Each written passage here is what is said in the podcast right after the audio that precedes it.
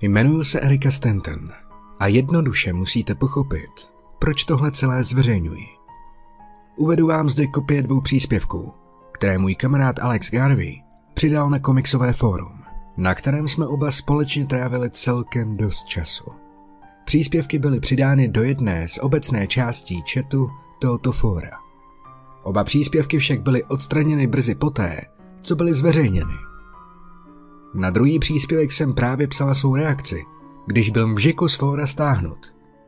To mi však ještě dalo příležitost celý tenhle text skopírovat a tím vám ukázat, jak zvláštní to celé bylo. První dva řádky jsou z prvního příspěvku. Jsou napsány tak, jak si nejlépe vybavuju. Znění nemusí být úplně přesné, ale snažila jsem se ho nejlépe srovnat s originálem. Musím tohle napsat. Musím tohle napsat předtím, než... Mezi tímto příspěvkem a dalším příspěvkem je pauza asi čtyř hodin. Zde je tedy jeho druhý příspěvek, který jsem stihla zaznamenat. Všechno to začalo u manžela mé kamarádky. Elena byla už nějakou dobu provdaná za Nolana. Vlastně už od doby, co jsem jí poprvé potkal.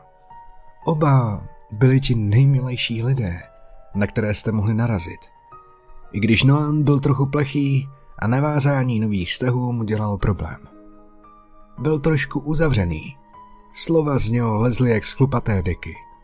Ale ve své podstatě jste hned poznali, že má dobré srdce. Byl to takový ten typ člověka, který by dokázal udělat maličkost a zdvořilost i pro ty, které vlastně neznal. Kdykoliv míjel bezdomovce na ulici, vždy jim dál pár babek. Vždy byl prvním, kdo se nabídl, že nás po akci odveze všechny domů, což znamenalo, že nebude pít a postará se pak o nás. Každopádně, abych moc nevybočoval. Jednoho dne, když jsem mluvil s Elenou, tak mi řekla, že se Nolan začal chovat divně. Od té doby, co si domů přinesl tu podivnou věc, řekla zklamaně. Tohle zbudilo mou zvědavost, tak jsem se jí zeptal, o čem to tedy jako mluví. Vysvětlila mi, že asi před dvěma týdny přišel Nolan domů s něčím, co u něj ještě nikdy neviděla. Vypadalo to, řekla, jako notebook. Ale notebook, který byl částečně rozebrán, ale tak nějak zajímavě, v úplně náhodných částech. Byly v něm prý dokonce nějaká data, která podle všeho na nic nereagovala. Z toho zařízení pak trčely dráty a věci, které vůbec neznala. Zeptala se ho, co to je a na co to vlastně má. A on jí na to stroze odpověděl, že to bylo kvůli práci. Nolan pracoval jako programátor, takže takové vysvětlení se zdálo jako celkem rozumné a nějak se tím dál netrápila. Jenže o pár dní později se vrátila z nákupu a uviděla ho, jak tam jen tak sedí a upřeně zírá na jasně modrou obrazovku notebooku. Jen příležitostně do něj něco začal psát. Jenže to byly jen náhodná písmena a čísla. V žádné určité návaznosti a logice. Pak jen upřeně hleděl na obrazovku, dokud se v odpovědi neobjevila řada podobných znaků, což podle ní musel mít co dočinění k připojení k síti. Problém však byl v tom, že další den si všimla, že Nolan psal i přesto, že byl internetový modem vypnutý. Řekla mi, že se to takhle děje už nějakou dobu a že pokaždé, když si o tom zařízení pokusila s Nolanem promluvit, tak vypadal na chvíli dost zmateně, jako by opravdu nevěděl, na co se o to ptá. Abych pravdu řekl, znělo to tedy dost podivně. Tak jsem se jí zeptal, jestli by při tom jeho psaní nemohla svým iPhonem udělat fotku a to mi pak poslat. Řekl jsem jí, že Nolan takhle asi nejspíš komunikuje s někým podle nějakého druhu kódu a že tím pádem je asi genius, když něco takového svede. Řekla mi, že byl stále více a více odměřený a pak najednou, jako by bylo až moc živý. Nebyl to ten stydlivý muž, kterého znala. Zdálo se mi, že se o něj opravdu bojí. Takže jsem opravdu neměl pocit, že by snad jenom přeháněla a celé si to vymyslela. O několik dní později jsme od L dostali fotku obrazovky, na které byl ten prazvláštní kód, který jsem se já a můj kamarád Jack snažili nějak dešifrovat. No asi takhle. Většinu práce zastal on, abych byl zcela upřímný. Dobře, tak úplně veškerou práci. Ale já jsem na něj dohlížel. Nějakou dobu mu to zabralo, ale nakonec na to přišel. To, co zjistil, mi však nějak nedávalo smysl.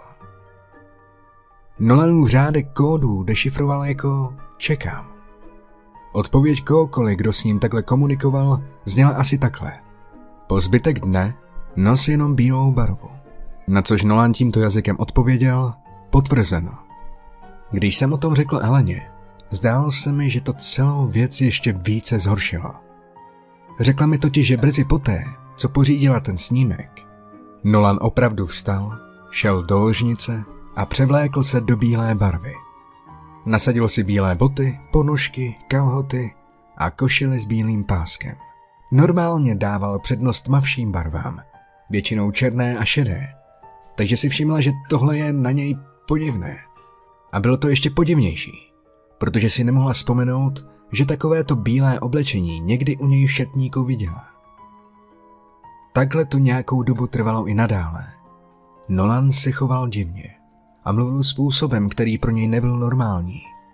Často se zdálo, že si drží odstup, nebo že je rozptýlený a častěji a častěji se vracel z práce domů dříve než obvykle.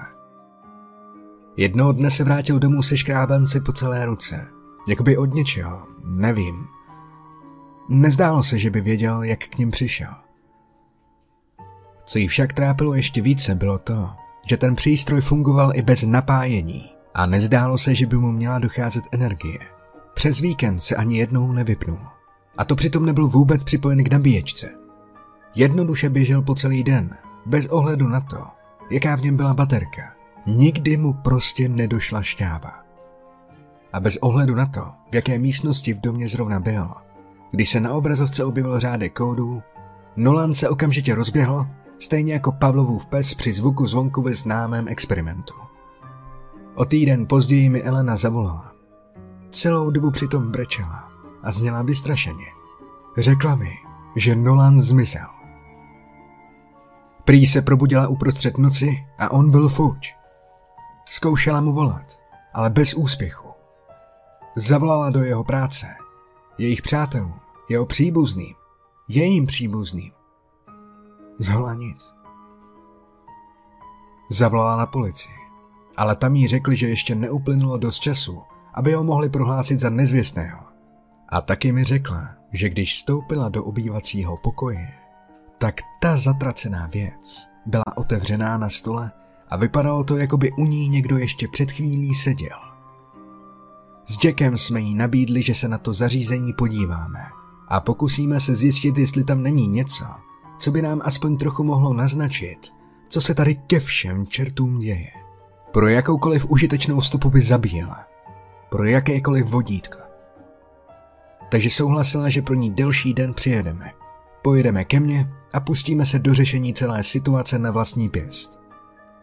Policie by se stejně na nic nezmohla, dokud by se nepohřešoval několik dní, takže jsme si řekli, že na to přijdeme sami.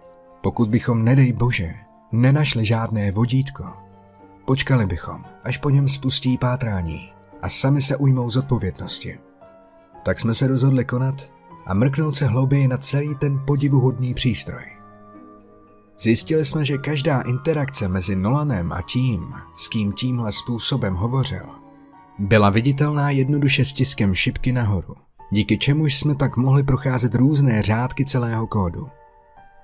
Když už to nakonec nešlo dál, usoudili jsme, že tohle byl jeho začátek. Jack tedy začal překládat kód, zatímco já jsem přepisoval každé slovo, které řekl. Nevěděl jsem, co vlastně hledáme. Nemyslím si, že by to z nás tří vůbec někdo mohl tušit. První zpráva byla úplně obyčejná.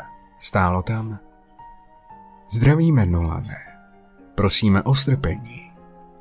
Pak to pokračovalo.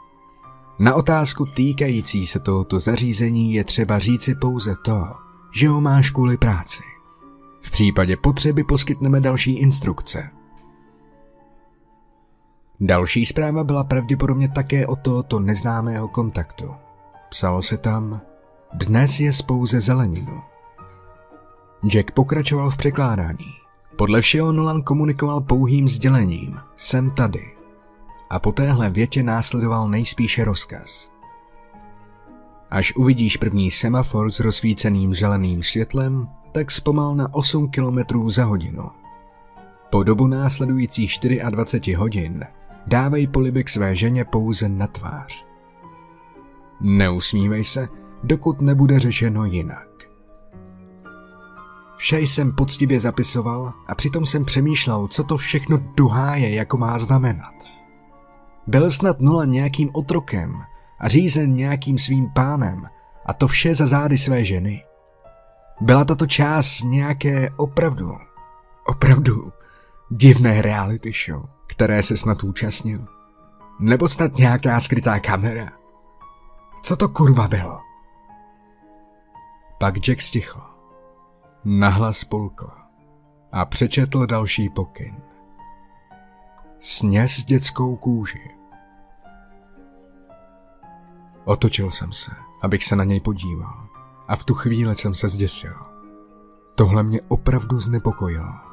A čím více jsme šli do podrobností, opravdu jsem si myslel a doufal jsem v to, že Jack jenom žertuje. Dokonce jsem řekl, dobrý vtípek. A chtěl jsem, aby to opravdu vyznělo vtipně a ironicky. Ale vyznělo to spíš, jako kdybych ho prosil, aby mi řekl, že si to celé jenom vymyslel. Ani však nehnul brvou. Neprojevil žádné emoce. Další instrukce, které jsme přeložili, byly spíše jenom obyčejné nesmysly.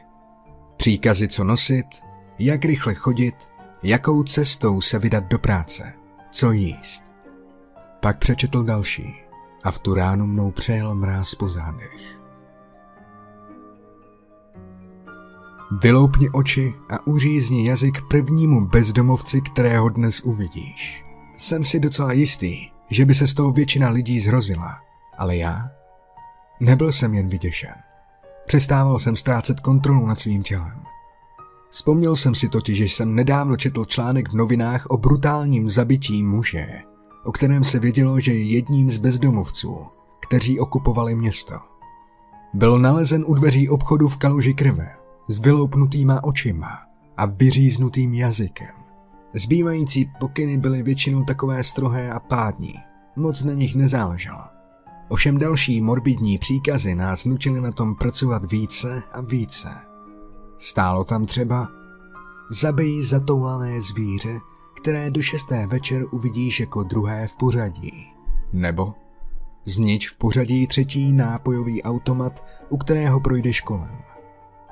Pak následoval poslední řádek celého kódu. Přicházíme. Počkej venku na vyzvednutí. A pak celý kód končil. To byla poslední zpráva, kterou Nolan dostal. Bylo to té noci, kdy zmizel. Jack a já jsme vůbec neměli tušení, co si teď počít. Tenhle konec nezodpověděl naše otázky. Naopak vyvolal jich ještě více. Co to sakra ke všemu bylo? S kým to Nolan mluvil? Byl to nějaký zvrácený vtip? Nějaký důkladně propracovaný žert, který na nás ušil? Jack řekl, že se potřebuje napít. A tak zamířil k lednici. Podíval jsem se na zářící modrou obrazovku. A pak jsem si všiml, že veškerý text, který tam předtím byl, prostě zmizel. Jen tak. A celá obrazovka tak vzala úplnou modrou prázdnotu. Z ničeho nic se objevil nový řádek kódu. A nějak, vůbec netuším jak, jsem dokázal přečíst. Zdravíme, Alexi. Prosíme o strpení. K tomuhle došlo už před třemi týdny. Jack jako by se vypařil z povrchu zemského a není po něm stopy. A já nevím, co mě děsí více. Jestli to, že nevím, co se s ním stalo, nebo to, že si myslím, že v hloubi duše to tuším. Vím, že od této zatracené věci dostávám pokyny v celku pravidelně. Celé hodiny, dokonce i celé dny mého života jsou jen jednou velkou neznámou. Během níž si nepamatuju ani jedinou zatracenou věc, kterou jsem udělal. Všude na těle mám modřiny a škrábance. Když se vracím pozdě večer domů, když se vracím pozdě večer domů, tak mám na sobě jiné oblečení, než které jsem si vzal. A to staré je prostě pryč. V kufru mého auta jsou slabé skvrny. Hlava mě bolí čím dál více. A když spím, něco vidím. Když se probudím, nepamatuju si co, ale vím, že to bylo něco děsivého. Moje tělo není v pořádku. Všechno je špatně. Myslím si, že vše kolem mě se hroutí. Zde příspěvek skončil. Od této doby jsem o Alexovi neslyšela ani slovo. Nevím, kde je, ale myslím si, že se to pokusím zjistit. Pamatujete, jak jsem vám řekla, že je důležité, abyste znali moje jméno? Asi týden poté, co se po Alexovi slehla zem, jsem se rozhodla jít do jeho bytu.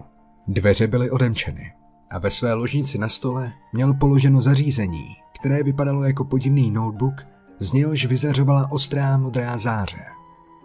Objevily se na něm dva nové řádky textu napsané v kódu, který jsem neměla vidět. Zdravíme, Eriko. Prosíme o strpení.